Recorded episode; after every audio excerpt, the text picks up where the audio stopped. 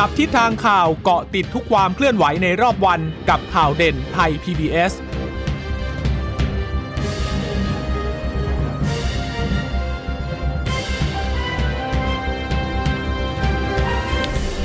สวัสดีค่ะสวัสดีค่ะต้อนรับคุณผู้ฟังสู่ข่าวเด่นไทย พี บี เอส นะคะเราพบกันเป็นประจำทุกวันจันทร์ถึงศุกร์บ่ายๆแบบนี้ค่ะอัปเดตข้อมูลข่าวสารที่เกิดขึ้นในรอบวันกับดิฉันจีราชาตาเอี่ยมรัศมีและคุณพึ่งนภาคล่องพยาบาลค่ะค่ะสวัสดีคุณผู้ฟังทุกท่านนะคะที่รับฟังข่าวเด่นผ่านทางสถานีวิทยุที่เชื่อมโยงสัญญาณจากไทย พี บี เอส นะคะก็เกาะติดกันเป็นประจำบ่ายสามโมงอย่างนี้จะอัปเดตข่าวความเคลื่อนไหวที่เกิดขึ้นในรอบวันนะคะวันนี้ก็คงจะเน้นๆในเรื่องของโควิด สิบเก้า และเรื่องของการเมืองหลังจากนี้การเมืองจะเป็นยังไงเป็นยังไงมีกระแสว่าจะมีการยุบสภาแล้วที่มีการโหวตลงมติร่างแก้ไขรัฐธรรมนูญมาเนี่ยก็จะทันหรือเปล่านะคะถ้าเกิดว่ามีการยุบสภาก็อาจจะไม่ได้ใช้เอ่อเรื่องของบัตรเลือกตั้งสองใบอันนี้ก็เป็นกระแสข่าวมาแล้วความขัดแย้งที่เกิดขึ้นภายในพรรคพลังประชารัฐจะเป็นอย่างอย่างไรนายกจะรวบอำนาจเองหรือเปล่ารวบอำนาจเลยรวบอำนาจภายในพรรคกระชับอะไรนะกระชับพื้นที่เหรอกระชับอำนาจอืมเพราะว่าตอนนี้เนี่ยพลเอกประวิตรวงษ์สุวรรณก็ยังเป็นหัวหน้าพรรคอยู่หรือว่าจะให้ทางพลเอกประวิตรวงษ์สุวรรณยัง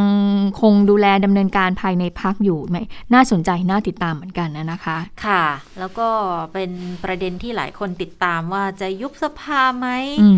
จะปรับครม.อีกหรือเปล่านะคะคือก่อนหน้าที่จะมีการอภิปรายเนี่ยวันแรกๆเลยแหละนายกรัฐมนตรีที่บอกว่าให้สัมภาษณ์ยาวเนาะก็ยืนยันไม่ยุบไม่ปรับไม่อะไรทั้งนั้นแต่ว่าอย่างน้อยๆเนี่ยปลดไปแล้วสองกับรัฐมนตรีช่วยนะคะดังนั้นก็ต้องดูว่าจะให้ใครมาเสริมไหมแต่เห็นบอกว่าเป็นการแบ่งงานแทนนะเพราะว่าวันนี้ในการประชุมครม.ก็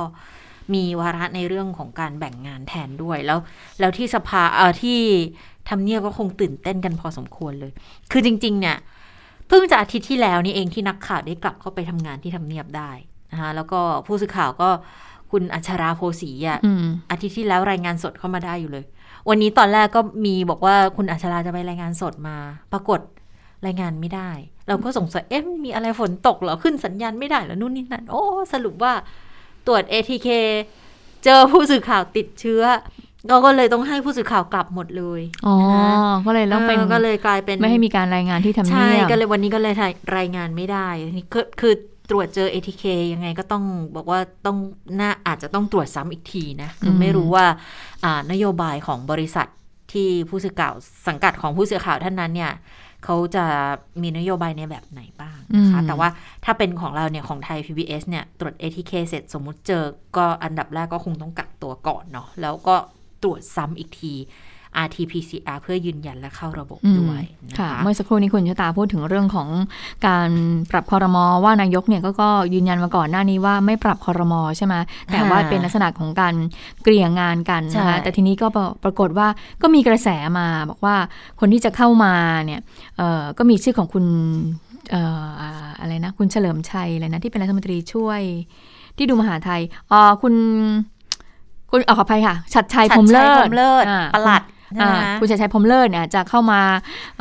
ทำหน้าที่ในกระทรวงมหาดไทยแล้วก็มีชื่อของคุณพิรพันธ์สารีรัฐวิภาคด้วยอ๋อมาด้วยเหรออาจจะมาอาจจะมาด้วยอันนี้ก็มีกระแสข่าวมาเดี๋ยวเพราะฉะนั้นก็คงจะต้องติดตามกันต่อน่าสนใจทีเดียวสำหรับการเมืองในช่วงนี้นะคะที่มันจะชี้ชะตาว่าจะมีการเลือกตั้งเมื่อไหร่ด้วยนะคะค่ะแต่ว่าอีกประเด็นนึงที่ทิ้งไม่ได้แน่ๆนั่นก็คือเรื่องของตัวเลขผู้ติดเชื้อโควิด สิบเก้า นะคะวันนี้เนี่ยก็ดูแนวโน้มแล้วค่อนข้างดีเลยแหละเพราะว่าก็ลดลงมาเรื่อยๆนะวันนี้ หนึ่งหมื่นหนึ่งพันเจ็ดร้อยแปดสิบหก คนสำหรับรายใหม่นะคะแต่ว่าตัวเลขสะสมก็ยังสูงอยู่นะกลัวน่ากลัวเลยตัวเลขสะสมเนี่ย หนึ่งล้านสี่แสนหกพันห้าร้อยสี่สิบสอง เสียชีวิตก็ลดลงเยอะค่ะแต่ก็ยังถือว่าเป็นตัวเลขที่สูงอยู่นะหนึ่งร้อยสามสิบหกคนรักษาตัวอยู่ตอนนี้ไม่ถึง หนึ่งแสนสามพัน แล้วค่ะหนึ่งแสนสองหมื่นเก้าพัน กับอีกยี่สิบห้าคนฉีดวัคซีนค่อนข้างได้เยอะเลยนะ สี่สิบจุดเก้าห้า ล้านโดสแล้วแต่ว่าต้องดูเข็มที่หนึ่งเข็มที่สองเนี่ยห่างกันเยอะไหมก็ยังเยอะอยู่เพราะว่าเข็มแรกไปได้ยี่สิบเจ็ดล้านกว่าและเข็มที่สองยังอยู่ที่สิบสองล้านอยู่เลยแต่เดี๋ยวคงจะเพิ่มมากขึ้นเพราะว่า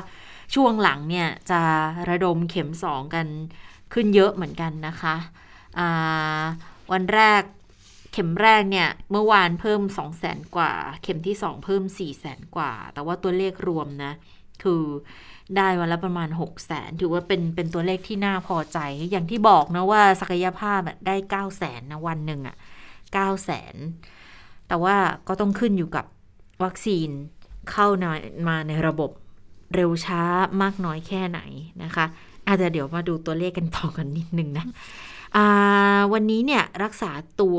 อยู่ในโรงพยาบาล สามหมื่นเจ็ดพัน นะคะโรงพยาบาลสนามอีก เก้าหมื่นหนึ่งพัน ผู้ป่วยอาการหนัก สี่พันแปดสิบ ผู้ป่วยอาการหนักเนี่ยแนวโน้มลดลงเรื่อยๆนะใส่ท่อช่วยหายใจก็ลดลงเหมือนกันอยู่ที่แปดร้อยกับอีกสิบแปดคนและจากที่ช่วงพีคๆก่อนหน้านี้วันละพันคนเลยนะคะ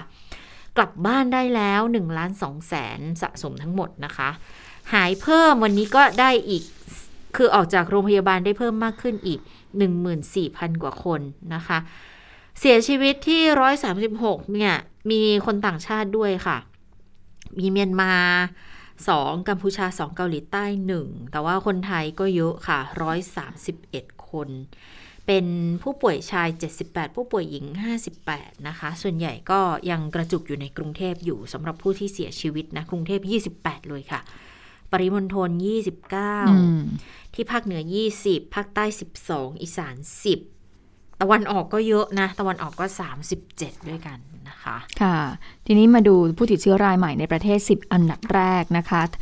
สูงสุดก็คือกรุงเทพมหานครแต่ว่าตัวเลขผู้ติดเชื้อในกรุงเทพมหานครลดลงนะคะต่ำกว่า สามพัน วันนี้ได้เห็นต่ำกว่า สามพัน นะคะอยู่ที่ สองพันเจ็ดร้อยแปดสิบแปด คนนะคะตอนนี้กรุงเทพก็มีผู้ติดเชื้อสะสม สามแสนสองหมื่นเก้าพันหนึ่งร้อยสามสิบเก้า คนรองลงมาชลบุรีค่ะแต่เกือบ หนึ่งพัน อยู่ที่ เก้าร้อยห้าสิบห้า คนนะคะแล้วก็รองจากชลบุรีก็คือสมุทรปราการแปดร้อยสิบเอ็ดคนสมุทรสาครค่ะโอ้วันนี้ตัวเลขดีนะคะห้าร้อยสี่สิบสองคนก็คือลดลงมาเรื่อยๆแล้วนะคะเอ่อนอกจากนั้นก็มีนนทบุรีสี่ร้อยแปดสิบสองคนราชบุรีสามร้อยสิบสี่คนปราจีนบุรีสองร้อยเก้าสิบหกคนทีนี้ตัวเลขผู้ติดเชื้อโควิด สิบเก้า ที่วันนี้เนี่ยวันนี้ลดเนี่ยต่ำสุด หนึ่งหมื่นหนึ่งพันเจ็ดร้อยแปดสิบหก คนต้องย้ำกับคุณผู้ฟังก่อนนะคะว่าเป็นตัวเลขที่ไม่ใช่เกิดจากการคลายล็อกวันที่หนึ่งกันยายนนะคะตัวเลขเนี่ยที่เกิดขึ้นจากการคลายล็อกวันที่หนึ่งกันยายนคุณหมอก็บอกแล้วว่าจะไปเห็นผลก็คือวันที่หนึ่งตุลาคมเพราะฉะนั้นตัวเลขที่เห็น หนึ่งหมื่น กว่าคนเนี่ยเป็นตัวเลขสิบสี่วันก่อนหน้านี้ก็คือช่วงก่อนหน้านี้ที่เรามีการล็อกดาวน์กันฉะนั้นเราก็เลยได้เห็นตัวเลขที่ค่อนข้างจะแบบว่าลดลงมาทั้งผู้เสียชีวิตแล้วก็ผู้ที่ติดเชื้อด้วยนะคะแต่ถ้าไปดูสถานการณ์ในหลังจากที่มีการคลายล็อกดาวน์ห้างสรรพสินค้าศูนย์การค้าต่างๆคนแน่นนะคะคุณชะตาเยอะมากร้านที่มีมังกรอยู่หน้าร้านนะคะดิฉันไปถามหลายร้านเลยค่ะคือไปถามมันไปเซอร์เวย์ไม่ได้ไม่นั่งทานนะปิ้งย่างเหรออืมใช่ปรากฏว่าร้านปิ้งย่างอย่างเงี้ยมีคนต่อยี่สิบคิวบ้างบางที่ก็เอ่อสามสิบคิวบ้างยืนแล้วคนยอมนะยอมที่จะรอยอมที่จะต่อคิวรอก็คือคนไทยดิฉันคิดว่าก็คือมีความสุขอะกับการแบบได้กินของอ่ะจริงๆเพราะว่าอยู่กับ work from home อยู่บ้านก็คือคงจะทำกับข้าวหรืออะไรมันมันไม่ได้มากไงพอเขามีการคลายล็อกแล้วตอนนี้ก็ไม่ได้มีการตรวจตรวจในเรื่องของการคุณฉีดวัคซีนสองเข็มแล้วหรือยังตอนนี้ยังไม่มีอยู่นะคะเพราะฉะนั้นเนี่ยมันก็เลยเหมือนกับว่าคนก็กังวลกันว่าเอ๊ะเดี๋ยวถ้ามีเนี่ยเดี๋ยวจะไม่ได้มาหรือเปล่านะก็เลยเอ่อรีบไปไปทานในสิ่งที่ตัวเองแบบอั้นมานานแล้วก็ไม่ได้ทานปรากฏว่าอยู่เยอะค่ะแต่ว่าไม่ใช่มีเฉพาะร้านปิ้งย่างก็มีหลายๆร้านนะคะที่คนเนี่ยเต็มเลยทีเดียวนะจะเห็นว่าผู้คนก็ยังเยอะอยู่ไปห้างสินค้าต่างๆเนี่ยก็ก็ต้องระวังเหมือนเดิมนะคะจะหยิบจับอะไรพยายามล้างมือบ่อยๆแล้วกันนะคะเมื่อวันศุกร์นี้ดิฉันก็ไปไปนั่งรับประทานที่ร้านหนึ่งคือคือเคยไปอยู่อย่างน้อยเดือนละครั้งเนี่ยอ่ะโดยเฉลี่ยนะคะคราวนี้ไปเนี่ยโอ้โหร้านไม่มีคนเลยโล่งมากเห็นมีนั่งอยู่โต๊ะเดียวค่ะก็เลยแบบเอ๊ะสรุปเขาเปิดหรือไม่เปิดแต่ก็ถามอ่ะเขาเปิดโอเคเราก็นั่งเข้าไปนั่งปรากฏว่า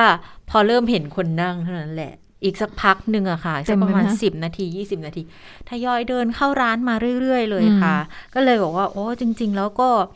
บางทีถ้าเกิดร้านไหนที่ยังไม่เห็นคนนั่งอ่ะเขาก็อาจจะยังไม่ชัวร์นะว่าสรุปเปิดไม่เปิดแต่พอเริ่มเห็นคนนั่งปุ๊บก็ไหลไหลไหลเข้าไปเลยอ่ะตอนเนี้ยแต่ว่าร้านที่มีมังกรหน้าร้านนี่ดิฉันก็อยากจะไปเยี่ยมเยียน ชักคิดถึงแล้วเหมือนกันเดี๋ยวไปดูซิแถวบ้านก็คนจะเยอะคิวจะแน่นหรือเปล่านะคะแต่ว่าก็ยังต้องระวังตัวอยู่แหละเพราะอย่างที่บอกเวลาก็ไปได้แหละแต่ว่าเลือกช่วงเวลาไปนิดนึงเอาที่แบบคนไม่แน่นไม่ใช่เป็นช่วงที่คนไปกินเยอะๆเนาะช่วงเที่ยงช่วงอะไรอย่างเงี้ยช่วงเที่ยงช่วงเย็นคนจะเยอะอยู่แล้วมันเป็นช่วงตรงมื้ออาหารอาจจะเหลื่อมๆเวลากับคนอื่นเขาหน่อยเพราะเพราะความเสี่ยงมันมีค่ะเนื่องจากว่าเรานั่งกินในร้านอะเราต้องถอดหน้ากากใช่ไหมแล้วสมมติเอ่อมีการพูดคุยกันมีเฮฮาการอะไรอย่างเงี้ยมันก็มีความเสี่ยงที่เพิ่มมากขึ้นด้วยเหมือนกันนะคะก็อาจจะต้องเว้นระยะห่างแต่ทีนี้เนี่ย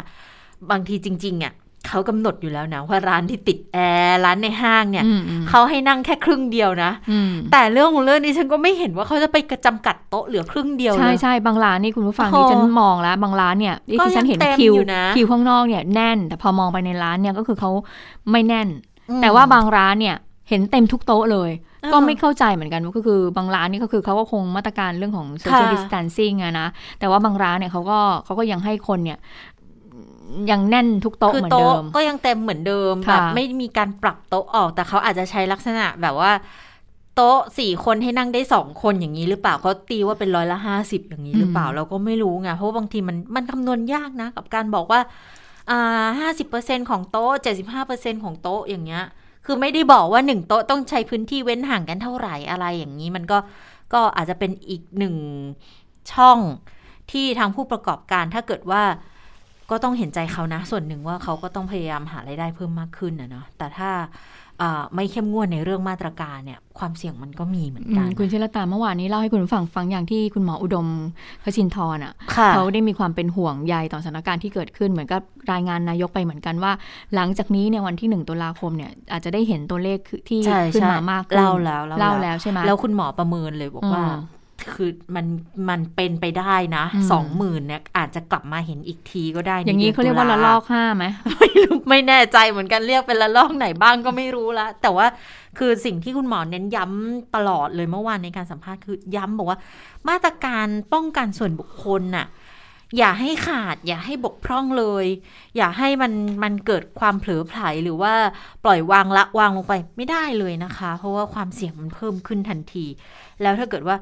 ความเสี่ยงโดยรวมแล้วทำให้ตัวเลขเพิ่มขึ้นเนี่ยมันก็มีความเป็นไปได้ว่าจะต้องกลับไปใช้วิธีการเข้มงวดมาตรการเพิ่มขึ้นอาจจะกลับไปล็อกดาวน์อีกหรือเปล่า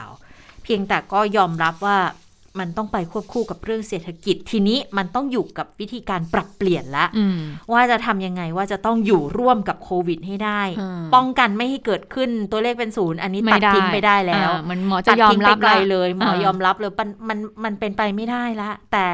จะทำยังไงให้อยู่กับโควิดได้คือให้ถ้าเจ็บป่วยก็ให้ได้มีที่รักษาคุณหมอบอกว่าเตียงเตียงมันเริ่มโฟลว์ก็จริงแต่ผู้ป่วยหนักสีเขียวนะใช่ผู้ป่วยหนักยังอยู่นะสีเหลืองสีแดงเนี่ยยังแน่นยังตึงตัวอยู่นะดังนั้นก็ละละเอ่อลดปล่อยวางไม่ได้อะค่ะกาดตกไม่ได้และไม่ใช่แค่ประเทศไทยที่คิดอย่างนี้เขาบอกว่าหลายๆประเทศเนี่ยก็ก็ก็เห็นแล้วว่ามาตรการที่จะควบคุมโควิด สิบเก้า แบบแบดเสร็จเนี่ยคงทำไม่ได้ก็คงได้แต่ว่าเอ๊ะจะทำยังไงไปปรับเปลี่ยนการบริหารจัดการเอ่อเพื่อที่จะอยู่กับโควิด สิบเก้า ได้อย่างมีความสุขการดำเนินชีวิตไปได้เศรษฐกิจเดินหน้าไปได้นะคะทีนี้พอมาพูดถึงเรื่องโควิด สิบเก้า ก็ต้องมาดูเรื่องของวัคซีนค่ะตอนนี้เนี่ยวัคซีนเนี่ยค่อนข้างที่จะโฟลว์อยู่เหมือนกันนะคะวันนึงวันนึงก็ฉีดเจ็ดแสนแปดแสนอย่างวันก่อนก็ได้เก้าแสนทีเดียวนะคะเก้าแสนอาทิตย์ก่อนหน้าอาทิตย์ที่แล้วนั่นน่ะเก้าแสนหลายวันนะติดต่อกันหลายวันเลยค่ะค่ะทีนี้คุณอนุทินก็บอกว่าตอนนี้ทุกอย่างที่เรามีอยู่นะก็เป็นไปตามที่กำหนดแหละแม้ว่าก่อนหน้านี้เนี่ยจะมีการด้อยค่าประมาทสบประมาทว่าทางกระทรวงสาธารณสุขเนี่ยจะทำไม่ได้ทำไม่สำเร็จเนี่ยนะคะอย่างที่บอกเนี่ยเราฉีดวัคซีนวันละ สามแสน โดสจะทำไม่สำเร็จอันนี้ก่อนอันนี้ก็มีการพูดกันแต่เห็นไหมล่ะตอนนี้เป็นยังไงระบบสาธารณสุขไทยเนี่ยแสดงให้เห็นว่าเรามีศักยภาพฉีดได้วันละ เก้าแสน โดสต่อวัน ทำให้เกิดภูมิต้านทานที่ดีขึ้นผู้ติดเชื้อไม่มีอาการหนักไม่มีเสียชีวิตเมื่อเราคิดทุกอย่างเป็นบวกก็จะกล้าตัดสินใจทำประโยชน์ให้เกิดขึ้นกับส่วนรวมจ ริงๆก็คือดิฉันคิดว่าคนก็ไม่ได้ปรามาแหละแต่ตอนนั้นเนี่ยวัคซีนไม่มีนั่นไม่มีคือดิฉันเชื่อว่าทุกคนน่ะเข้าใจตรงกันว่าศักยภาพเราทำได้แต่เราไม่มีไม่มีวัคซีนให้ฉีดเพราะตอนแรกๆที่เราเริ่มฉีดวัคซีนน่ะวันละ ห้าแสน หกแสน เราทำได้ทำได้มาแล้วค่ะแค่ช่วงเริ่มต้นก็แบบ ห้าหกแสนของมีอ่ะทำได้อยู่แล้วทำให้เห็นอยู่แล้วแต่ประเด็นที่ก่อนหน้านี้ที่ฉีดได้วันละแสนสองแสนเนี่ยประเด็นสำคัญคือวัคซีนมันไม่มีอ่ะไม่ส่งเข้ามาแต่ตอนนี้ก็เหมือนว่าเริ่มโฟลว์มากขึ้นใช่ฟีดเข้ามามากขึ้นนะคะทีนี้ผู้สื่อข่าวก็เลยถามว่าแล้วหนึ่งตุลาเนี่ยจะมีการผ่อนคลายมาตรการต่างๆให้กับประชาชนบ้างหรือเปล่าคุณอนุทินก็บอกว่าคงต้องดูสถานการณ์ก่อนนะแต่หากมีช่องทางผ่อนคลายมาตรการและคลายล็อกได้เนี่ยเราก็เราก็ไม่ช้าหรอกเราจะรีบมีการดำเนินการทันทีเลยนะคะและส่วนวันที่หนึ่งเนี่ยจะมีการเปิดประเทศหรือเปล่าคุณอนุทินก็บอกว่ายังไม่ได้กำหนดวันนะต้องประเมินสถานการณ์ของทุกๆวันและทีนี้ตอนนี้เนี่ยที่มีกำลังมีการพูดถึงก็เรื่องของเอ่อเด็กใช่ไหมคะที่เราจะเปิดเทอมให้กับเด็กๆเนี่ยให้เด็กๆเปิดเทอมในวันที่หนึ่งพฤศจิกายนใช่ไหมไม่ใช่หนึ่งกลางเดือนกลางเดือนประมาณสิบเอ็ดถึงสิบห้าอ่ะนี่คือว่าที่บอกว่าจะให้ให้น้องๆเปิดเรียนเนี่ยภายในเดือนพฤศจิกายนและทีนี้เนี่ยแล้วก็ต้องฉีดวัคซีนให้กับน้องๆด้วยเพราะว่าน้องๆปัจจุบันนี้ก็ถือว่าเป็นกลุ่มเสี่ยงนะจะเห็นตัวเลขที่ข้อมูลสถิติที่ทางสาธารณสุขเนี่ยเขาออกมาว่าเด็กติดเชื้อค่อนข้างเยอะแล้วก็มีเสียชีวิตด้วยเพราะฉะนั้นเราก็ต้องป้องกันทีนี้วัคซีนที่จะมาฉีดเป็นวัคซีนอะไรตอนนี้สาธารณสุขเขากำหนดออกมาแล้วนะคะก็คือวัคซีนไฟเซอร์เนื่องจากว่าตอนที่ไฟเซอร์เนี่ยเข้ามาเนี่ยก็ได้มีการบอกเอาไว้อยู่แล้วว่าไฟเซอร์เนี่ยฉีดได้ตั้งแต่อายุสิบสองปีขึ้นไปนะทีนี้ทางกระทรวงสาธารณสุขก็เลยกำหนดว่าโอเคถ้าอย่างนั้นเนี่ยเดี๋ยวเดือนปลายเดือนกันยายนเนี่ยเราจะมีวัคซีนไฟเซอร์เข้ามาเมื่อมีการตรวจสอบอะไรเรียบร้อยเสร็จแล้วเดี๋ยวจะเริ่มฉีดให้กับ เอ่อ เด็กอายุสิบสองปีขึ้นไปเลยไปฟังเสียงคุณอนุทินกันค่ะก็ตอนนี้เขาวางแผนกันถึงขนาดไปฉีดถึงโรงเรียนแล้วนะครับแล้วก็ต้องจัดแล้วก็ต้องให้อย่างอย่างผู้ปกครองเนี่ยก็ก็ให้ความยินยอมด้วยก็จะดีนะครับเราก็พยายามจะให้ให้องค์ความรู้ให้มากที่สุดถึงประโยชน์ของการได้รับวัคซีนเป็นอย่างไรตอนนี้เฉพาะมีเฉพาะไฟเซอร์ที่ที่ให้เด็กได้อายุสิบสองขึ้นไปด้วยนะครับกำลังตรวจสอบเอกสารอยู่ที่เอกสารอยู่ที่ผลการทดสอบอยู่ที่ผลการศึกษาเรามีกรรมการวิชาการทุกๆด้านอยู่เพราะเรื่องพวกนี้เป็นเรื่องสำคัญอย่างไฟเซอร์เนี่ยเขาเขาเขาตอนมาขึ้นทะเบียนส่งเอกสารส่งอะไรทุกอย่างมาเนี่ยเขาเขารวมเด็กอายุสิบสองไว้เรียบร้อยแล้วไงแต่ตอนซิโนฟาร์มหรือซิโนแวคตอนมาเนี่ยยังสิบแปดอัพเพราะนั้นถ้าจะเปลี่ยนปุ๊บก็ต้องมามาดำเนินการอะไรทุกอย่างใหม่ในในในส่วนที่จะจะเปลี่ยนแปลงสรุปแล้วก็คือว่าไฟเซอร์เนี่ยได้รับการพรูฟแล้วว่าสามารถที่จะฉีดได้ให้กับเด็กอายุสิบสองปีขึ้นไปทางกระทรวงสาธารณสุขก็เลยกำหนดให้ฉีดวัคซีนไฟเซอร์เนี่ยให้กับเด็กอายุสิบสองปีขึ้นไปจนถึงอายุสิบแปดปีก็จะไปฉีดให้กับนักเรียนในโรงเรียนเลยนะคะแต่ว่าจะต้องมีการสอบถามได้รับความยินยอมจากผู้ปกครองก่อนนะคะซึ่งเท่าที่ดิฉันได้พูดคุยกับผู้ปกครองบางท่านมาเขาก็บอกว่าอันนี้มันก็เป็นเป็นการผลักภาระให้เราต้องคิดนะให้ผู้ปกครองต้องคิดนะว่าจะยอมให้ให้ลูกเนี่ยได้รับการฉีดวัคซีนไฟเซอร์หรือเปล่าเพราะถามว่าก็มีความกังวลเหมือนกันนะคะเพราะว่าผู้ปกครองบางท่านก็บอกว่าเอ๊ะหรือว่าอยากจะให้ลูกตัวเองเนี่ยฉีดวัคซีนเชื้อตายดีไหมก็เป็นเทคโนโลยีเดียวกับเอ่ออะไรนะคะไอกรนวัคซีนไข้หวัดใหญ่ใช่ไหมอันนี้น่าจะมีความปลอดภัยมากกว่าผู้ปกครองบางท่านเขาก็เขากังวลเรื่องนี้นะเขาบอกว่าเออเดี๋ยวรอรอรอรอให้มีการขึ้นทะเบียนของอย.ให้เรียบร้อยก่อนได้ไหมเขาจะได้เลือกให้กับลูกเขาว่าเออให้ลูกเขานั้นฉีดวัคซีนเชื้อเชื้อตายจะดีกว่าอันนี้ก็มีหลากเสียงหลายความเห็นจากทางผู้ปกครองอยู่เหมือนกันนะคะค่ะอันนี้ก็คือเราก็ต้องต้องต้องใจเข้าใจเราเนาะทุกฝ่ายเลยอะค่ะเพราะว่าพ่อแม่ผู้ปกครองเองก็ก็เป็นห่วงแหละว่าบุตรหลานของตัวเองเนี่ยจะมีความเสี่ยงไหมที่เวลาไปใช้วัคซีนแบบเทคโนโลยีใหม่ไม่ต้องใครอะก่อนหน้านี้ขนาดเราจะฉีดเองอะเราก็ยังกังวลกันเลยว่าสรุปมันจะมีผลมากน้อยแค่ไหนขนาดว่าเป็นวัคซีนที่มีเทคโนโลยีที่เคยใช้กันมาเนี่ยก็ยังห่วงเลยเพราะว่าเรารู้กันทุกคนเนาะว่ามันเป็นการวัคซีนที่ เข็นออกมาอย่างรวดเร็วมากแล้วก็ใช้ในภาวะฉุกเฉินคือมันจำเป็นจริงๆที่จะต้องใช้ดังนั้นเรื่องของการศึกษาวิจัยอ่ะมันไม่ได้ผ่านกระบวนการมาเหมือนกับวัคซีนตัวอื่นๆที่ใช้กันมาเป็นเป็นสิบ สิบปีหรืออย่างตัวไข้หวัดใหญ่น่ะกว่าจะมีมาใช้มันก็ก็ไม่ใช่ว่าโอ้ระบาดปีที่แล้วแล้วปีนี้มีใช้เลยเหมือนเหมือนอย่างเจ้าตัวโควิดเนี่ยลองนึกดูว่าตอนที่เราต้องไปบอกพ่อแม่ผู้ปกครองเราอะว่าให้ไปฉีดก่อนเถอะเรายังลังเลเลยเนาะว่าเอ๊ะควรจะเชียร์ให้พ่อแม่ฉีดดีไหมอะแล้วยิ่งถึงเวลาว่าต้องมาตัดสินใจให้ลูกหลานอีกอย่างเงี้ยมันก็แบบโอ้มันก็เป็นความเครียดอีกแบบหนึ่งเหมือนกันนะคะเพราะทุกอย่างมันใหม่หมดแล้วก็เป็นสถานการณ์ที่หลายๆคนก็อยากจะดูท่าทีก่อนนะเนาะคงไม่อยากเป็นเป็นกลุ่มแรกๆที่ต้องทดลองหรอกมีตัวอย่างนี้ที่ต่างประเทศปรากฏว่าที่สหราชอาณาจักรค่ะอังกฤษนี่แหละเขาออกแถลงการมาเรื่องของการเตรียมฉีดวัคซีนให้เด็กอายุ สิบสองถึงสิบห้า ปีบอกว่า Pfizer BioNTech เนี่ยนะคะอังกฤษจะเริ่มฉีดสัปดาห์หน้าแต่สกอตแลนด์เวลส์กับไอร์แลนด์เหนือเขาจะประกาศอีกครั้งหนึ่งคืออันนี้เนี่ยมันเป็นความเห็นของทางที่ปรึกษาการแพทย์ของสหราชอาณาจักรนะเขามีตัวแทนแพทย์อาวุโสจากทั้งอังกฤษสกอตแลนด์เวลส์ไอร์แลนด์เหนือก็คือสหราชอาณาจักรทั้งหมดเลยเนี่ยให้ทิศทางไปแนวเดียวกันเลยบอกว่าคือวัคซีนเนี่ยบรรเทาผลกระทบค่ะคือไม่ใช่ป้องกันนะบรรเทาผลกระทบลดไม่ใช่ยุติความเสี่ยงจากโควิดทั้งหมดดังนั้นมาตรการจำเป็นอื่นมันต้องมีควบคู่กันแต่การฉีดของ Pfizer BioNTech ให้ประชากรเด็กในสหราชอาณาจักรเนี่ยแค่เข็มแรกเข็มเดียวก่อนนะคะแล้วเข็มที่สองเขาไปกำหนดนู่นเลยช่วงใบไม้ผลิปีหน้าเลยเพราะเขาให้เหตุผลอย่างนี้หน่วยงานที่เกี่ยวข้องต้องการศึกษาข้อมูลการฉีดวัคซีนในเด็กจากประเทศอื่นก่อนค่ะคุณเขาก็ดูประเทศอื่นก่อนเขาก็อยากดูประเทศอื่นก่อนเนี่ยมันเรื่องใหม่เนาะเขาก็ยังไม่ชัวร์เออแต่ว่ามันก็มีมีหลายประเทศที่เขาก็เริ่มเริ่มฉีดให้เด็กๆกันบ้างแล้วแหละแต่อย่างอังกฤษอะไรพวกนี้เนี่ยเขาเขาเขาลงเข็มสามก่อนเลยนะลงเข็มสามก่อนแล้วค่อยมาฉีดให้เด็กนะแต่อย่างจีนเนี่ยที่เขาเริ่มมีการเอ่อฉีดให้เด็กกันเอาเชื้อตายฉีดให้เด็กเนี่ยแล้วก็เตรียมที่จะ approve ให้เด็กตั้งแต่สามขวบขึ้นไปฉีดเชื้อตายได้เนี่ยก็ส่วนหนึ่งอาจจะเป็นเพราะว่ามันเป็นเทคโนโลยีที่มันเคยมีมาอยู่แล้วเนาะสำหรับวัคซีนพวกเนี้ยแล้วก็แพทย์ของบ้านเราหลายๆคนก็ให้ความเห็นแบบนี้เหมือนกันว่าเอ่อถ้าฉีดกลุ่มไฟเซอร์กลุ่มอะไรอย่างเงี้ยให้ฉีดกลุ่มที่จำเป็นก่อนในเด็กกันนะก็คือในกลุ่มที่ม.ปลายก่อน คือเด็กที่โตประมาณนึงแล้วแล้วถ้าเป็นเด็กเล็กเนี่ยอายุน้อยกว่าสิบสองปีลงไปให้ฉีดเชื้อตายยังไม่ยัง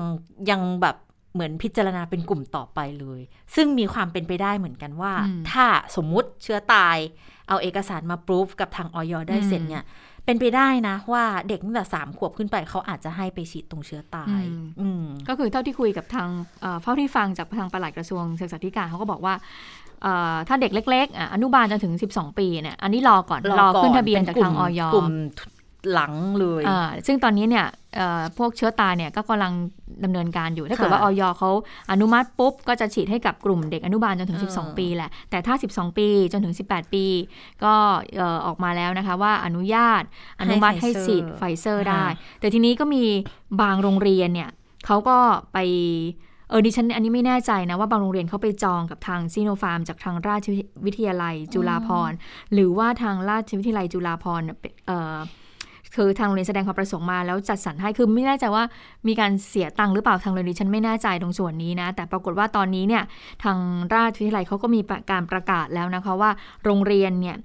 มีกี่โรงที่จะได้รับการฉีดวัคซีนไฟเซอร์แต่ทีนี้วันนี้มีข่าวมาล่าสุดก็ว่าเอ๊ะแล้วเอ้ยขอโทษเมื่อกี้พูดผิดไฟเซอร์ก็คือซิโนฟาร์มนะแต่เมื่อสักครู่ก่อนที่จะเข้ามาตรวจสอบเขาบอกว่าราชวิทยาลัยเขาบอกว่าที่อนุมัติให้นักเรียนฉีดวัคซีนเชื้อตายซิโนฟาร์มเนี่ยคืออยู่ในโครงการวิจัยของเขาก็เลยอนุญาตให้โรงเรียนแต่โรงเรียนที่ที่เข้าชื่อเนี่ยสามารถที่จะฉีดซิโนฟาร์มได้เพราะว่าอยู่ในโครงการวิจัยโครงการวิจัยคือเก็บข้อมูลแต่ว่าส่วนอื่นๆที่ยังไม่ได้แบบว่าเข้าร่วมเนี่ยก็ก็ยังไม่ได้มีการก็คงจะให้ฉีดไฟเซอร์ไปเพราะว่าไฟเซอร์เนี่ยดูนำร่องประเทศอื่นเขาเริ่มมีแล้วเหมือนกันนะคะอย่างสหรัฐอเมริกาเองเขาก็มีการเริ่มให้ไฟเซอร์กันไปบ้างแล้วแต่ทีนี้ถ้ามาดูแผนของบ้านเรานะอย่างกทมเนี่ยพื้นที่แรกๆแน่นอนอยู่แล้วเพราะว่า แดงเข้มขนาดนี้ไม่ฉีดก่อนก็ลำบากเหมือนกันนะคะตอนนี้เนี่ยกทม.ก็กำหนดแนวทางเรื่องของวัคซีนไฟเซอร์ให้กลุ่มเด็ก สิบสองถึงสิบเจ็ด ปีในกทม.ก่อนนะคะก็มีการให้ข้อมูลจากทางรองผู้ว่ากทม.พลตำรวจโท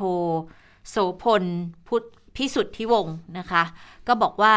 เนี่ยแนวทางการให้ไฟเซอร์สำหรับเด็ก สิบสองถึงสิบเจ็ด ปีนะคะกลุ่มเป้าหมายก็จะเป็นนักเรียนนักศึกษาชั้นม .หนึ่ง ถึงม .หก และก็ทางประกาศนียบัตรวิชาชีพก็คือปวช.ปวส.หรือเทียบเท่านั่นเองพื้นที่กรุงเทพเนี่ยจะมีกลุ่มเป้าหมายในสถานศึกษาทุกสังกัดอยู่ที่ สี่แสน คนค่ะประมาณนะกลุ่มเป้าหมายการฉีดวัคซีนจะแบ่งสองระยะระยะแรกอย่างที่บอกว่าจะให้เด็กสิบห้า สิบหกขึ้นไปก่อนเลยก็คือชั้นมปลายขึ้นไปมสี่ถึงมหกปวชปวสแล้วในระยะต่อไปอันนี้ยังไม่กำหนดวันเวลานะก็จะให้นักเรียนในระดับชั้นอื่นๆแล้วการฉีดกระทรวงศึกษาธิการจะเป็นคนควบคุมบริหารจัดการทั้งหมดในส่วนของกทมจะไปสำรวจกลุ่มเป้าหมายที่สำคัญคือผู้ปกครองต้องให้ความยินยอมในการฉีดวัคซีนค่ะจากนั้นถึงจะทำแผนจัดสรรและช่วงเวลาในการรับวัคซีนทีนี้สถานศึกษามีหน้าที่ต้องเร่งประสานสถานพยาบาลเพื่อให้บริการวัคซีน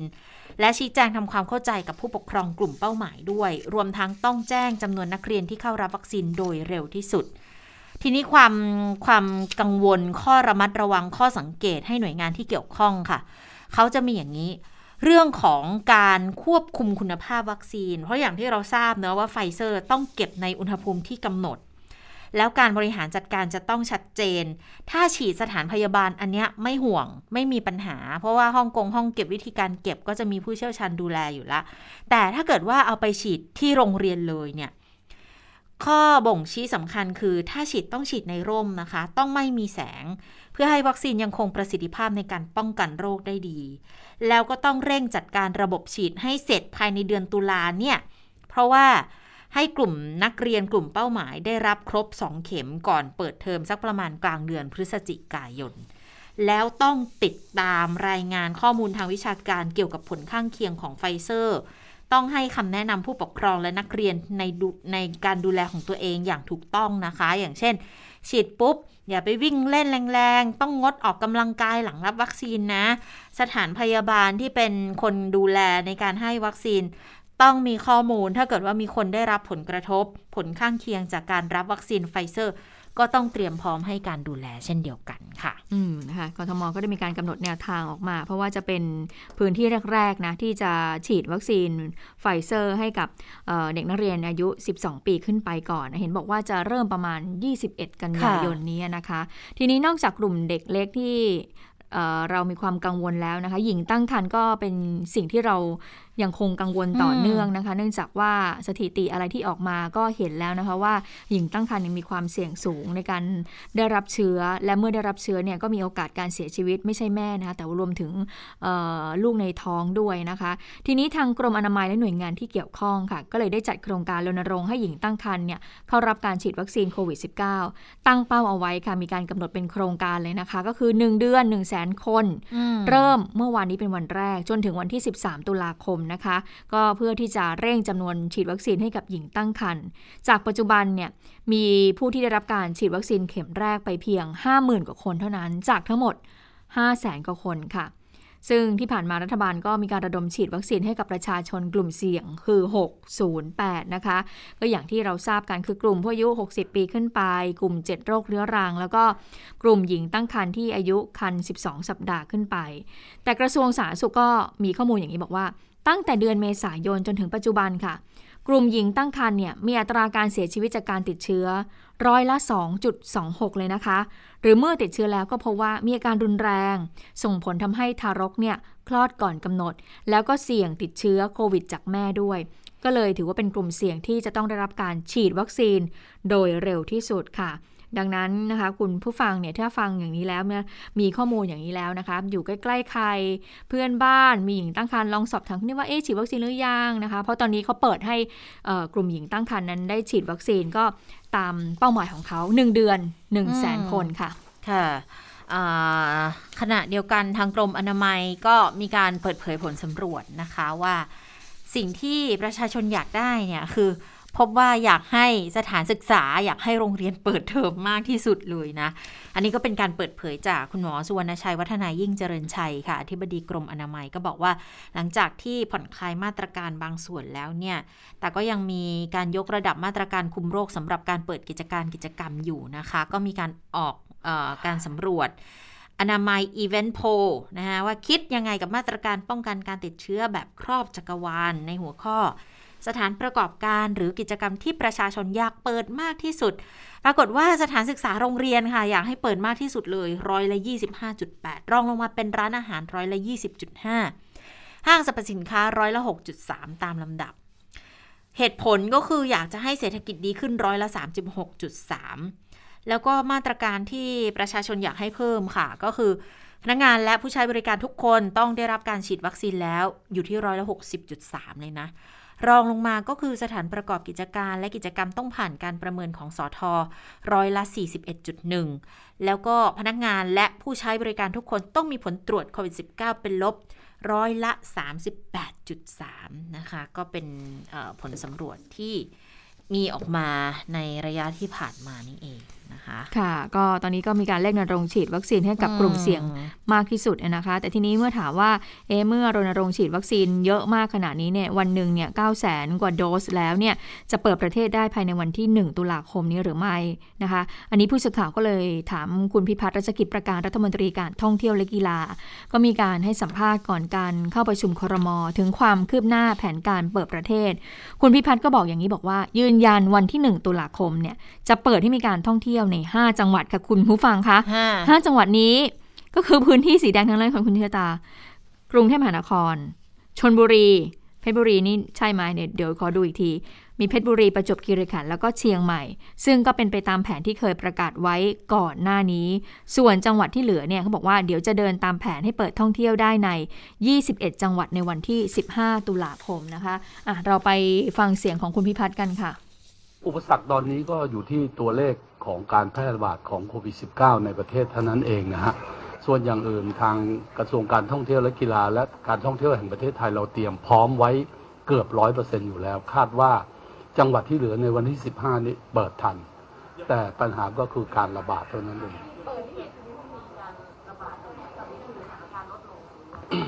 การแพร่ระบาดของจังหวัดภูเก็ตตอนนี้ก็ยังมีการแพร่ระบาดวันนึงประมาณสองร้อยกว่าคนทุกวันนะฮะแต่เป็นการตรวจเชิงลุกโดย เอ ที เค ซึ่งทางผู้ว่าราชการจังหวัดให้เข้าไปตรวจในทุกชุมชนแล้วก็ทุกในแรงงานต่างด้าวแล้วก็ในกลุ่มเรือประมงทั้งหมดนะครับซึ่งก็เป็นการหาเชิงลุกก็คาดว่าภายในสิ้นเดือนนี้ทุกสิ่งทุกอย่างน่าจะจบเรียบร้อยแต่ว่าเตียงสำหรับผู้ป่วยไม่ว่าจะสีเขียวสีเหลืองสีแดงเรายังมีเหลือว่างอยู่ครับนะคะคุณพิพัฒน์ก็ยังบอกว่าเตียงที่สำหรับรองรับผู้ติดเชื้อผู้ป่วยสีเขียวสีเหลืองสีแดงในพื้นที่จังหวัดภูเก็ตนั้นยังว่างอยู่นะคะแต่ว่าโอ้ก็เป็นวันละสองร้อยคนเนี่ยมันนี่มันเกินเกณฑ์กว่าที่เขากำหนดเอาไว้ก่อนหน้านี้เลยนะคะคุณชิตาภูเก็ตเนี่ยย้อนกลับไปนิดนึงภูเก็ตเนี่ยเริ่มเปิดเนี่ยให้นักท่องเที่ยวต่างชาติเข้ามาวันที่หนึ่งกรกฎาคมผ่านไปหนึ่งกรกฎาคมอันนี้สิงหาคมผ่านมาเกือบสองเดือนแล้วปรากฏว่าตัวเลขผู้ติดเชื้อเนี่ยกำหนดเกณฑ์เขาไว้ตอนนั้นนะคะก็คือว่าถ้าเขาติดเชื้อเนี่ยอาทิตย์นึงเนี่ยเกินเก้าสิบคนเนี่ยคืออาจจะต้องมีการพิจารณาก็คืออาจจะปิดปิดภูเก็ตแซนด์บ็อกซ์ใช่ไหมคะแล้วถ้าเกิดเราก็ต้องดูด้วยว่าถ้าเกิดว่า เอ่อ เชื้อเนี่ยแพร่กระจายเป็นคลัสเตอร์หรือว่าแพร่กระจายมากกว่าสามอำเภออันนี้ก็จะเป็นอีกหนึ่งเกณฑ์นะคะที่อาจจะต้องมีการพิจารณาปิดภูเก็ตแซนด์บ็อกซ์แต่ก็บอกว่าตอนนี้ภูเก็ตเนี่ยเอ่อเกณฑ์ต่างๆที่ตั้งเอาไว้เนี่ยมันเกินไปเรียบร้อยแล้วค่ะก็คือว่าตัวเลขผู้ติดเชื้อเนี่ยเพิ่มมากขึ้นแต่ว่าช่วงนั้นในช่วงที่เดือนกรกฎาคมพฤษภาคมถึงเดือนกรกฎาคมอ่ะตอนที่เอ่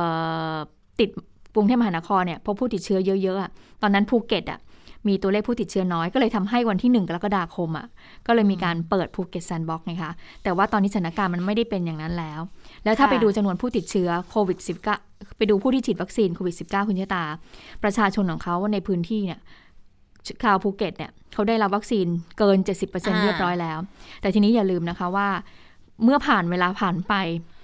ภูเก็ตก็เหมือนเราค่ะเหมือนเราที่ฉีดซิโนแวคภูมิคุ้มกันก็ลดลงขณะที่เชื้อที่แพร่กระจายคือเชื้อเดลต้าเพราะฉะนั้นแล้วเนี่ยก็คือภูมิร่างกายของประชาชนถ้าจะเปิดต่อไปก็คงจะต้องพิจารณา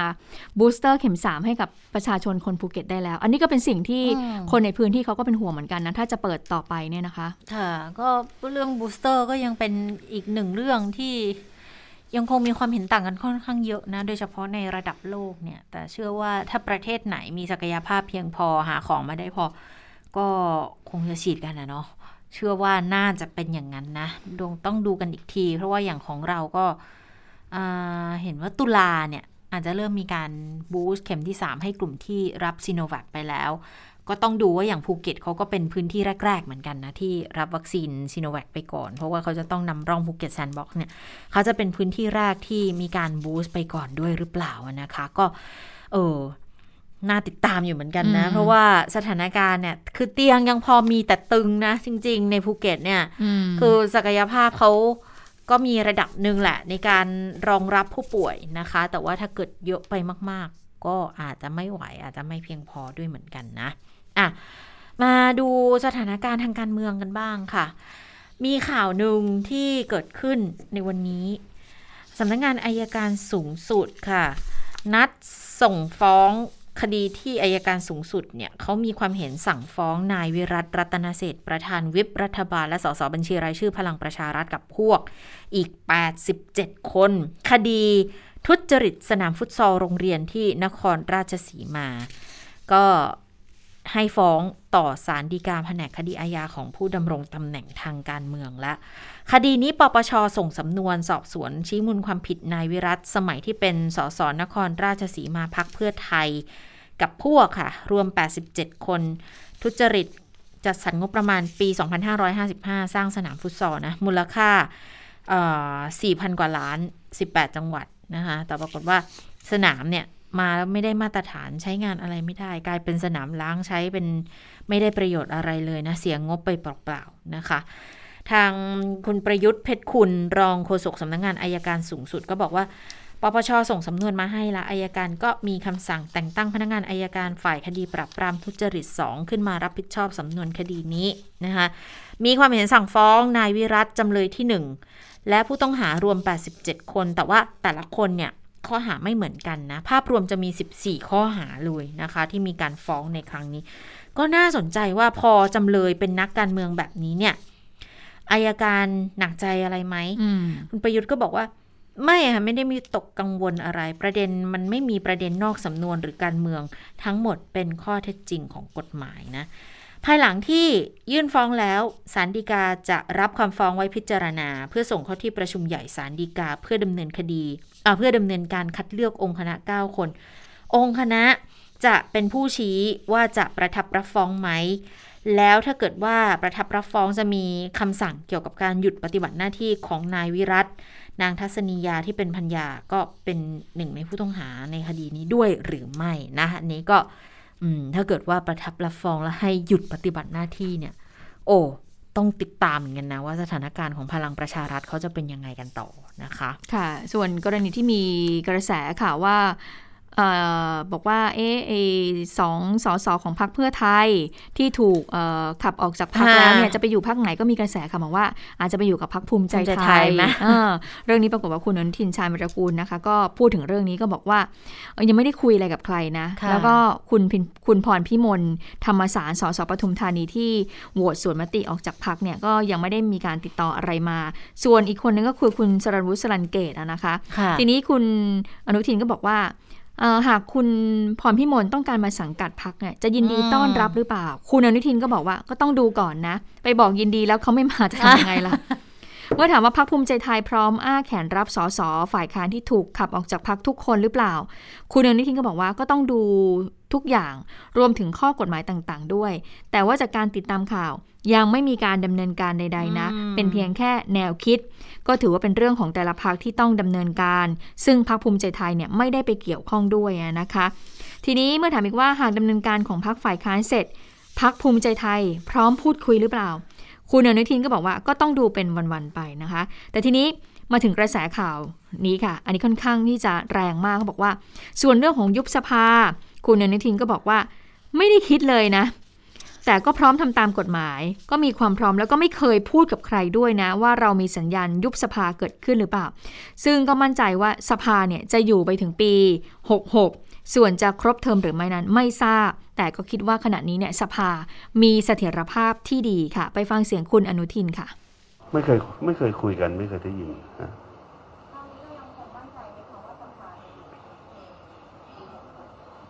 ก็ต้องมั่นใจแต่ครบเทอมหรือเปล่าไม่รู้แต่ว่าก็คิดว่าตอนนี้สภาก็มีความมีเสถียรภาพที่ดีนะครับรัฐบาลจะได้ทำงานได้เพราะว่าก็ผ่านการอภิปรายไม่ไว้วางใจมาเราก็ต้องเล่นถ้าทุกคนเล่นตามกติกาการอภิปรายไม่ไว้วางใจจะมารัฐมนตรีที่ถูกไม่ไว้วางใจซึ่งรวมท่านนายกด้วยรัฐมนตรีอีกหลายท่านด้วยคะแนนที่ออกมามันก็ค่อนข้างชัดเจนว่าตัวแทนของปวงชนชาวไทยให้ความไว้วางใจรัฐบาลให้บริหารราชการแผ่นดินอยู่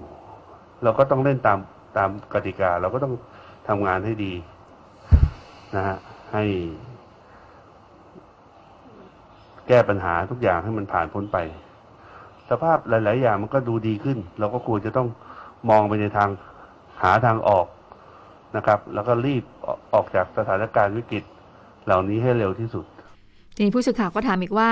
ส่วนความเหมาะสมเรื่องของการยุบสภาล่ะคุณอนุทินเห็นว่ายังไงบ้างคุณอนุทินก็บอกหัวเราะค่ะแล้วก็ชี้นิ้วไปที่ตึกไทยคู่ฟ้าแล้วก็พูดว่าคนยุบสภาอยู่บนตึกนู่นนู่นตึกตึกบัญชาการไม่มีใครยุบสภาได้สักคนเรื่องนี้เนี่ยไม่อยากให้ถามนะเพราะถามแล้วก็ไม่เกิดอะไรขึ้นมาต่อให้ตัวเองอยากยุบก็ทำไม่ได้ผมก็เลยไม่คิดเรื่องพวกนี้ค่ะคุณอนุทินบอกอย่างนั้นนะคะทีนี้ก็ถามต่อว่าและส่วนความขัดแย้งภายในพรรคพลังประชารัฐที่เกิดขึ้นมันจะส่งผลต่อการยุบสภาหรือเปล่าคุณอนุทินก็ตอบว่าเรื่องของพรรคเนี่ยพรรคใครพรรคมันนะก็ต้องกลับไปดูพรรคของตัวเองว่ามีความหวั่นไหวอะไรหรือเปล่าถ้ามีก็คงต้องไปทำความเข้าใจและตอนนี้ก็อยู่ในช่วงครึ่งเทอมหลังก็สั่งให้ลูกพรรคเนี่ยลงพื้นที่มากที่สุดแล้วแหละนะคะตอนนี้ก็อย่างว่าค่ะเพราะว่าเดี๋ยวไม่แน่ใจนะว่าจะเกิดการยุบสภาได้อีกเมื่อไหร่เขามีการพูดกันเหมือนกันว่าไอ้ที่มีการแก้รัฐธรรมนูญเนี่ยบัตรเลือกตั้งสองใบเนี่ยมันจะต้องเข้าสู่กระบวนการเรื่องของการแก้กฎหมายลูกด้วยใช่ไหมคะทีนี้ถ้าเกิดแก้กฎหมายลูกไงคนที่พรรคที่ได้ประโยชน์เนี่ยก็พรรคเพื่อไทยแต่ตอนนี้ถ้าย้อนกลับมาพรรคพลังประชารัฐอาจจะไม่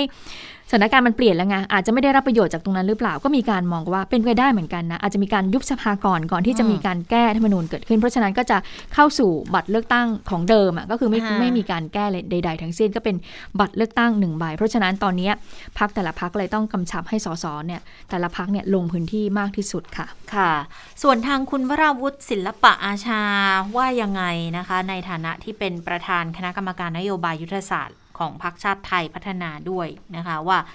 จะยุบสภาจะปรับครม.ไหมนายกส่งสัญญาณยังไงหรือเปล่าไปฟังจากคุณวราวุฒิกันค่ะต้องขอชมท่านนายกเป็นกำลังใจให้ท่านนายกนะครับเพราะว่าท่านก็กำลังแก้ไขสถานการณ์เรียกว่าเคียงบ่าเคียงไหลกับทุกๆกระทรวงในขณะนี้นะครับเพราะว่าปัญหาของประเทศไม่ได้มีแค่เรื่องม็อบอย่างเดียวนะครับหรือเรื่องเศรษฐกิจอย่างเดียวนะครับปัญหาปากท้องปัญหาเรื่องน้ำท่วมปัญหาเรื่องภัยแล้งและอีกหลายๆอย่างนั้นร้อนประดังประเดเข้ามานะครับก็เป็นหน้าที่ที่รัฐมนตรีทุกๆคนในคณะร่วมในคณะรัฐมนตรีนั้นเนี่ยจะต้องเร่งทำงานนะครับท่านคะตำแหน่งรัฐมนตรีช่วยที่ว่าลงเป็นตำแหน่งคิดว่ามันจะกระทบไปยังหรือควรที่จะต้องมีการปรับตัวให้สมดุลกันผมคิดว่าอันนั้นไม่ใช่หน้าที่ของเราจะต้องมานั่งคิดเป็นหน้าที่ที่ท่านนายกคงจะต้องพิจารณามากกว่านะครับแล้วก็ให้สิทธิ์ท่านเป็นคนตัดสินใจเพราะว่าถึงเวลาท่านจะเป็นผู้ที่เสนอรายชื่อคณะรัฐมนตรีหรือไม่เสนอนะครับทุนกล้าวเสนอรายชื่อไปเพื่อให้ในหลวงท่านทรงลงพระปรมาภิไธยแต่ในขณะนี้ผมคิดว่าก็ในเมื่อเรามีกันอยู่เท่าไหร่ก็ทำงานเท่าที่มีนะครับ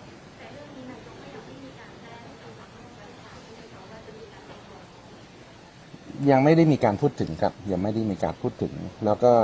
ถ้าหากมีก็เป็นในสัดส่วนของที่ของพรรคพลังประชารัฐนะครับก็ทั้งนี้ทั้งนั้นคงต้องถ้ามีจริงๆคงต้องพูดคุยกันอีกครั้งหนึ่งนะครับค่ะ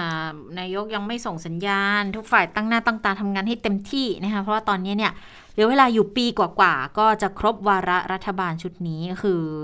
อ่าจะไปสิ้นสุดยี่สิบสามมีนาคมหกหกนะคะ ส่วนเรื่องตำแหน่งรัฐมนตรีช่วยที่ว่างลงสองตำแหน่งเนี่ยก็ไม่ใช่หน้าที่ที่คุณวราวุธต้องคิดแต่เป็นอำนาจหน้าที่ของนายกรัฐมนตรี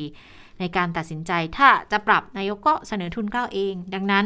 รัฐมนตรีที่เหลืออยู่เท่าไหร่ก็ทำงานที่มีไปก่อนนะคะก็มีการแจ้งในเรื่องของการเกลี่ยหน้าที่ไปให้กับทางรัฐมนตรีคนที่เหลืออยู่ด้วยนะคะยังมีอีกคนหนึ่งที่พูดถึงเรื่องนี้เหมือนกันนะเพราะว่าประเด็นเรื่องยุบสภาเรื่องเลือกตั้งเนี่ยรู้สึกมันจะเป็นประเด็นร้อนแรงแหละแล้วพอประชุมครม.กันทีรัฐมนตรีเข้าไปหลายคนก็ถามกันได้หลายคนหน่อยนะคะว่ากรณีนี้เนี่ย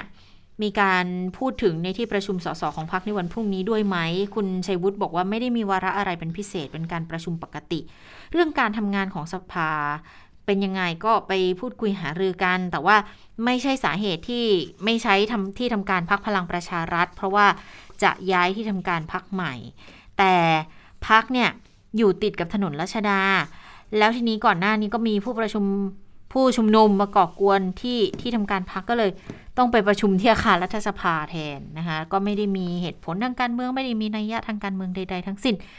ข่าวว่ารองนายกพลเอกประวิตรจะลาออกจากตำแหน่งหัวหน้าพรรคเพื่อรีเซ็ตซีโร่ใหม่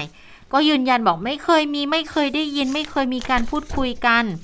แล้วก็ไม่ทราบเรื่องที่นายสรัญวุฒิสรัญเกศสสเพื่อไทยที่ถูกขับออกจากเพื่อไทยเนี่ยจะมาอยู่ที่นี่ด้วยหรือเปล่าอันนี้เป็นเรื่องของคุณสรัญวุฒิและว่าจะย้ายไปอยู่ที่ไหนนะคะการจะเลือกตั้งน่าจะอีกนานแหละเร็วเกินไปที่จะจะพูดช่วงนี้เพราะว่าจะต้องแก้ไขร่างพรบประกอบรัฐธรรมนูญว่าด้วยการเลือกตั้งกันอยู่ฟังคุณชัยวุฒิพูดกันหน่อยค่ะไม่มีนะครับไม่ได้ยินนะครับผมไม่ไม่ไม่ได้ข่าวเรื่องนี้ไม่ไม่มีการพูดคุยกันนะครับ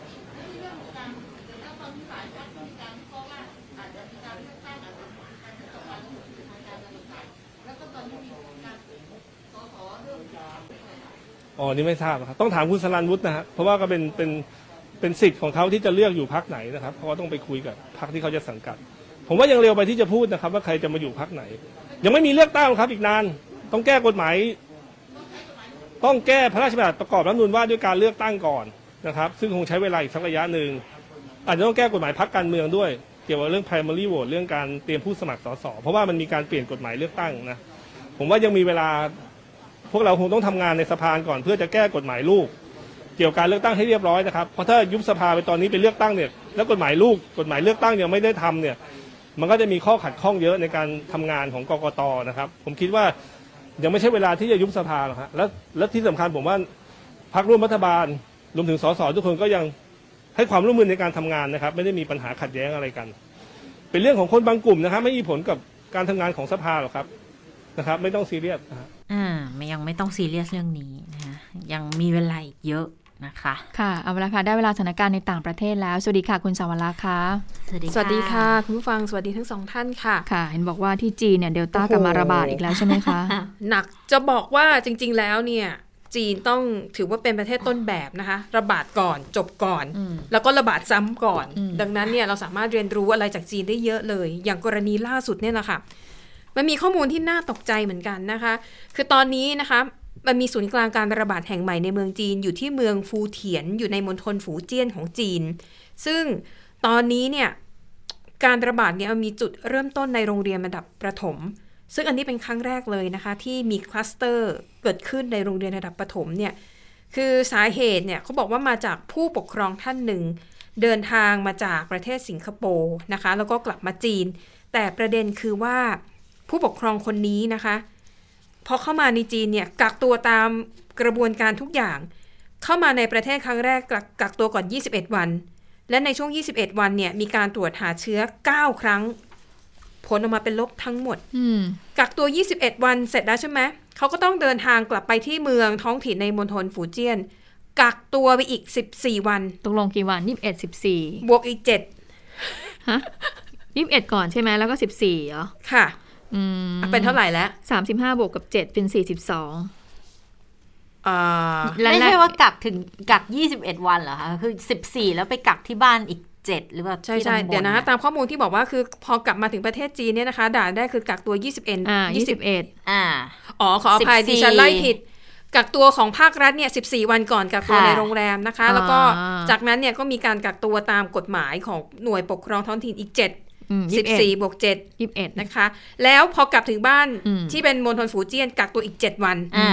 รวมทั้งหมดยี่สิบแปดอ่าฮะยี่สิบแปดค่ะแล้วก็มีกักตัวอยู่ที่บ้านเพื่อตรวจดูอาการอีกกักอะไรกันเนี่ยประมาณเดือนนึงอ่ะประมาณเดือนเอาเป็นว่าเบ็ดเสร็จเนี่ยตอนที่ตรวจพบเชื้อคือวันที่สามสิบเจ็ดหลังเดินทางมาถึงประเทศจีนโอ้คือก่อนหน้านั้นกักตัวเกือบเกือบเดือนอะแล้วตรวจหาเชื้อเก้าครั้งเป็นอย่างต่ำไม่เจอเชื้อโอ้โหถ้าบ้านเรานี่แค่แค่ครั้งเดียวเราก็ไปไหนไปไหนไปนู่นไปนี่แล้วนะเนี่ยประเด็นคือว่านี่คือกักตัวเนี่ยปกติระยะฟักตัวที่เราเคยทราบข่าวมาเนี่ยนะคะของเดลต้าเนี่ยหรือหรือว่าสายพันธุ์ไหนก็แล้วแต่ระยะฟักตัวมันยี่สิบเอ็ดวันแต่นี่เขากักตัวเกินยี่สิบเอ็ดวันกว่าจะตรวจเจอเชื้อเนี่ยคือวันที่สามสิบเจ็ดนับตั้งแต่เดินทางกลับเข้ามาในประเทศจีนนั่นแปลว่าระยะฟักตัวของเชื้อนานขึ้นเออมันอาจจะนานขึ้นหรือเปล่าอันนี้เนี่ยมันจะต้องรอผลการตรวจอีกครั้งหนึ่งนะคะทีนี้พอผู้ปกครองคนนี้กลับมาแล้วก็ผ่านขั้นตอนกระบวนการกักตัวทุกอย่างแล้วเนี่ยปรากฏว่าเข้าใจว่าน่าจะไปติดลูกแล้วลูกเนี่ยยังเล็กอยู่ก็เรียนในระดับเอ่อประถมศึกษาแล้วลูกเนี่ยก็น่าจะนำไปติดเพื่อนในห้องแล้วก็ผู้ปกครองของเพื่อนนักเรียนในห้องมันเลยทำให้เกิดการระบาดในกลุ่มของโรงเรียนนะคะแล้วก็ตอนนี้เนี่ยเขาบอกว่ามีผู้ติดเชื้อจากการระบาดรอบใหม่เนี่ยมากกว่าร้อยคนแล้วค่ะตอนตอนนี้นะคะทางการเมืองฟูเถียนเนี่ยมีประชากรประมาณสามล้านสองแสนคนสั่งปิดเมืองเรียบร้อยแล้วนะคะก็คือถนนทางหลวงเข้าออกเมืองทั้งหมด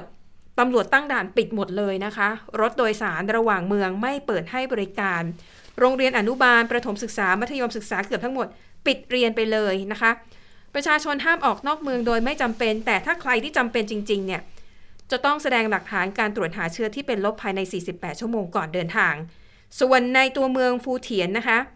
สถานที่สถานการณ์ที่อยู่ในตัวอาคารทั้งหมดเนี่ยโรงภาพยนตร์โรงละครห้องสมุดพิพิธภัณฑ์แล้วก็ไอโรงที่เขาแบบชอบไปเล่นไพ่นกกระจอกอ่ะปิดหมดเลยแต่ว่าร้านอาหารเนี่ยเปิดได้นะคะแต่ว่าลดเวลาทำการแล้วก็ลดจำนวนลูกค้าที่ใช้บริการในร้านค่ะแล้วก็แน่นอนสายพันธุ์ที่ระบาดเนี่ยคือสายพันธุ์เดลต้านะคะและที่น่ากังวลคือว่าช่วงกลางเดือนนี้แล้วก็ปลายเดือนนี้มันจะเป็นวันหยุดยาวของคนจีนก็คือ สิบเก้าถึงยี่สิบเอ็ด กันยายนนี้ค่ะเป็นเทศกาลไหว้พระจันทร์นะคะส่วนมากก็จะต้องแบบออกไปเที่ยวกันและหยุดยาวๆเป็น Golden Week อีกรอบหนึ่งก็คือวันชาติจีนค่ะ หนึ่งถึงเจ็ด ตุลาคมทีนี้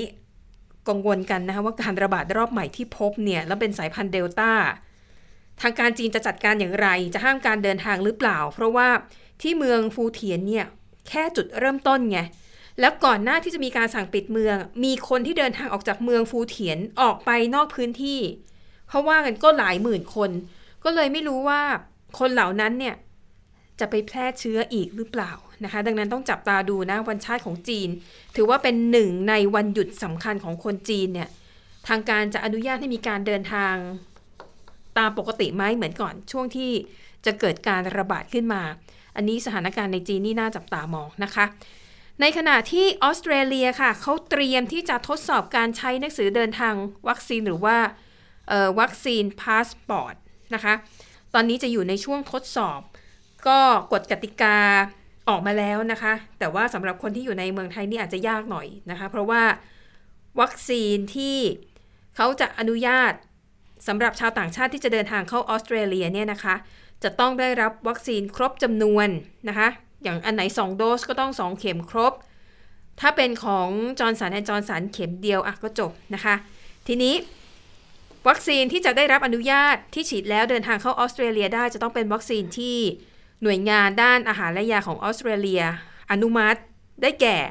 Pfizer, AstraZeneca, Moderna แล้วก็ของจอห์นสันแอนด์จอห์นสันส่วนวัคซีนที่ผลิตโดยรัสเซียและจีนยังไม่มีตัวใดนะคะที่ผ่านการอนุมัติจากออสเตรเลียนะคะแล้วก็มาตรการนี้เนี่ยอาจจะใช้กับบางประเทศที่เขารู้สึกว่าปลอดภัยแล้วนะคะตอนนี้เนี่ยก็มีสิงคโปร์ญี่ปุ่นเกาหลีใต้สหราชอาณาจักรแล้วก็สหรัฐอเมริการวมถึงประเทศข้างเคียงที่อยู่ในแถบมหาสมุทรแปซิฟิกนะคะก็เป็นความพยายามของรัฐบาลออสเตรเลียที่จะเปิดประเทศแล้วก็ส่งเสริมการท่องเที่ยวด้วยหลังจากที่ใช้มาตรการปิดเมืองนะคะมานานถึงสิบแปดเดือนด้วยกัน ซึ่งเป้าหมายของทางการออสเตรเลียค่ะคือเมื่อไหร่ก็ตามที่ร้อยละแปดสิบของประชากรในวัยผู้ใหญ่ได้รับวัคซีนครบจำนวนนะคะก็จะอนุญาตให้ประชาชนในออสเตรเลียเนี่ยสามารถเดินทางออกนอกประเทศได้นะคะอันนี้ก็เป็นความเคลื่อนไหวที่น่าสนใจเช่นเดียวกันนะคะส่วนเรื่องของวัคซีนเข็มสามค่ะออกมาย้ำกันอีกครั้งนะคะสำหรับนักวิทยาศาสตร์ของสำนักงานอาหารและยาของสหรัฐแล้วก็นักวิทยาศาสตร์ขององค์การอนามัยโลกค่ะเขาก็แสดงความเห็นนะคะรวมๆกันหลายคนแล้วก็ตีพิมพ์ในวารสาร Lancet ค่ะก็ย้ำอีกครั้งค่ะว่าตอนนี้ข้อมูลที่มีอยู่นะคะระบุว่ายังไม่มีความจำเป็นที่จะต้องฉีดวัคซีนเพื่อกระตุ้นภูมิคุ้มกันให้กับกลุ่มประชาชนโดยทั่วไปเนื่องจากเขามองว่าประสิทธิภาพในการป้องกันไวรัสของวัคซีนที่มีอยู่ในปัจจุบันเนี่ยยังคงมีสูงอยู่ยกเว้นกรณีของผู้ที่มีปัญหาภาวะภูมิคุ้มกันอ่อนแอเนี่ยฉีดวัคซีนเข็มที่สามเนี่ยอาจจะช่วยได้นะคะพร้อมเตือนว่าการฉีดวัคซีนตัดสินใจฉีดวัคซีนด้วยตัวเองนะคะเพื่อกระตุ้นภูมิเนี่ยอาจทำให้เกิดความเสี่ยงได้ถ้าหากว่าคุณฉีดวัคซีนเข็มสามเร็วเกินไปหรือว่าบ่อยเกินไปนะคะแต่ว่าในรายงานฉบับนี้เนี่ยไม่ได้ระบุนะคะว่าวัคซีนที่ฉีดแล้วยังมีประสิทธิภาพในการปกป้องสูงอยู่เนี่ยมีวัคซีนของยี่ห้อไหนบ้างดังนั้นดิฉันก็เลยไม่แน่ใจว่าสำหรับวัคซีนที่ผลิตโดยจีนและรัสเซียเนี่ยมันจะยังเข้าข่ายนี้อยู่หรือเปล่าที่ว่าตอนนี้ยังมีประสิทธิภาพดีอยู่นะคะอ่ะแต่นั่นแหละก็คือเรื่องราวของคำเตือนอีกครั้งว่าอย่าเพิ่งฉีดเลยเข็มสามในประเทศยากจนน่ะเข็มหนึ่งก็ยังได้ไม่ไม่ไม่ได้ในสัดส่วนที่ควรจะเป็นนะคะอันนี้ก็ฝากไปถึงประเทศร่ำรวยทั้งหลายนั่นเองนะคะค่ะแล้วค่ะทั้งหมดก็คือข่าวเด่นไทย พี บี เอส วันนี้เราทั้งสามคนลาไปก่อนนะคะสวัสดีค่ะสวัสดีค่ะสวัสดีค่ะ